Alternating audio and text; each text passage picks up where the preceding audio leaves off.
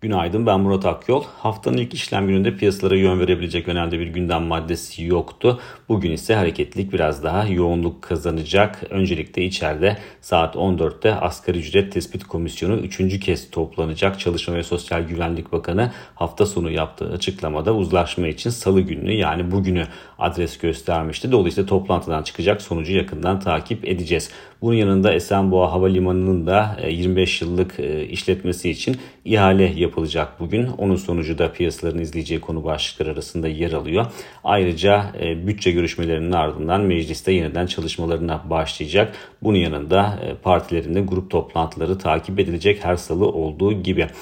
Makroekonomik veri tarafına baktığımızda ise içeride tüketici güven endeksi açıklanacak. Kasım ayında bir önceki aya kıyasla %0.6 oranında artış göstermişti endeks ve 76.6 değerini almıştı.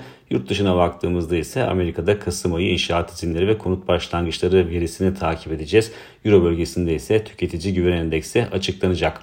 TL'nin görünümünde çok anlamlı bir değişim görmüyoruz. Dolar TL kuru 18.65 seviyesine yakın seyrini koruyor. Zaman zaman bu seviyenin üzerinde doğru denemeler yapılıyor ama büyük resim anlamlı şekilde değişmiyor ki zaten Türkiye'nin 5 yıl vadeli CDS primlerine baktığımızda göreceli olarak düşük seviyelerde e, işlem görmeye devam ettiğini görüyoruz primlerin. Bunun yanında e, volatilite de zaten dolar TL kurunun tarihsel e, volatilitesi de son derece düşük seyrediyor. Bütün bunlar dolar TL kurunda kısa vadede anlamlı bir değişim olmayabileceğini işaret ediyor ki Ekim ayı başından bu yana zaten yatay bir görünüm hakim ağırlıklı olarak ama hafif de olsa yukarı yönlü bir eğilim göze çarpıyor.